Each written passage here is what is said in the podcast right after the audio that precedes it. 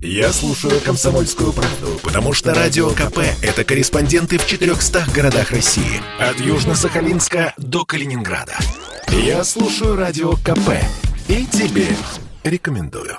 Верховный суд Нидерландов постановил, золото скифов, коллекция из более чем двух тысяч предметов, вывезенная в 2014 году из Крыма в Амстердам, должна быть собственностью Украины и значит полетит в Киев. Спорное и неоднозначное решение было принято по итогам затяжного, почти восьмилетнего процесса. Впрочем, не все еще потеряно. Крайний срок для апелляции 26 января. Пока что ее никто не подавал, отметил официальный представитель суда. Но крымчане сдаваться не собираются. Вот что сказал директор Крымского музея Тавриды Андрей Мальгин Ильин в интервью Радио КП.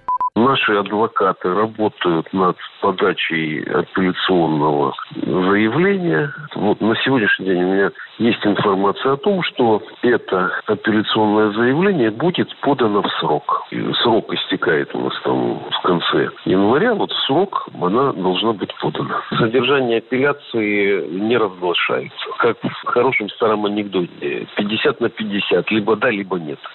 На днях к процессу вокруг скифского золота подключился Следственный комитет России. Его глава Александр Бастрыкин затребовал у подчиненных доклад о доследственной проверке по факту хищения ценной коллекции, а также поручил сотрудникам главного Центрального управления СК помочь в этом деле их крымским коллегам. О судьбе скифского золота переживают в Международной ассоциации Таврида. Это не коммерческая, не правительственная общественная организация со штаб-квартирой в Брюсселе, призванная представлять Крым в Европе. По словам одного из руководителей руководителя ассоциации Александра Молохова, шансы на возвращение коллекции скифского золота есть. Для этого необходимо сменить тактику в суде, заявил Молохов в интервью Радио КП решение подавать жалобу только от крымских музеев, оно ошибочное. Как только в этот спор вступило государство Украина, получилось так, что мы бросили крымские музеи сражаться с э, государством Украины в голландских судах. Если же, если будет подана жалоба кассационная от имени Российской Федерации, то шансов будет больше, потому что скифское золото, эта коллекция, это неотъемлемая часть музейного фонда Российской Федерации, это собственность нашего государства, но не было привлечено к участию в процессе ни в первой, ни во второй второй инстанции в Голландии. И э, таким образом оно подает жалобу как лицо, не привлеченное к участию в деле, о правах и обязанностях которого вынесен судебный акт. Соответственно, шансы на то, что по формальным основаниям, по основанию не привлечения России к рассмотрению дела о скифском золоте,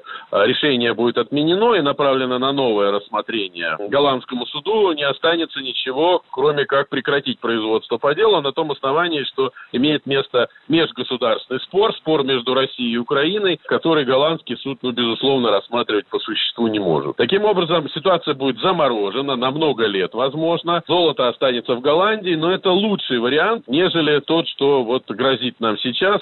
Напомню, на выездную экспозицию в Амстердам коллекция золота скифов, собранная из четырех крымских музеев, отправилась в 2014 году, незадолго до воссоединения полуострова с Россией. С тех пор артефакты общей стоимостью 2 миллиона евро так и остаются в Нидерландах. Было решено не возвращать их ни Киеву, ни Крыму, вплоть до решения суда. Но даже сейчас, когда суд уже вынес вердикт, до точки в этой истории кажется еще далеко. Василий Кондрашов, Радио КП.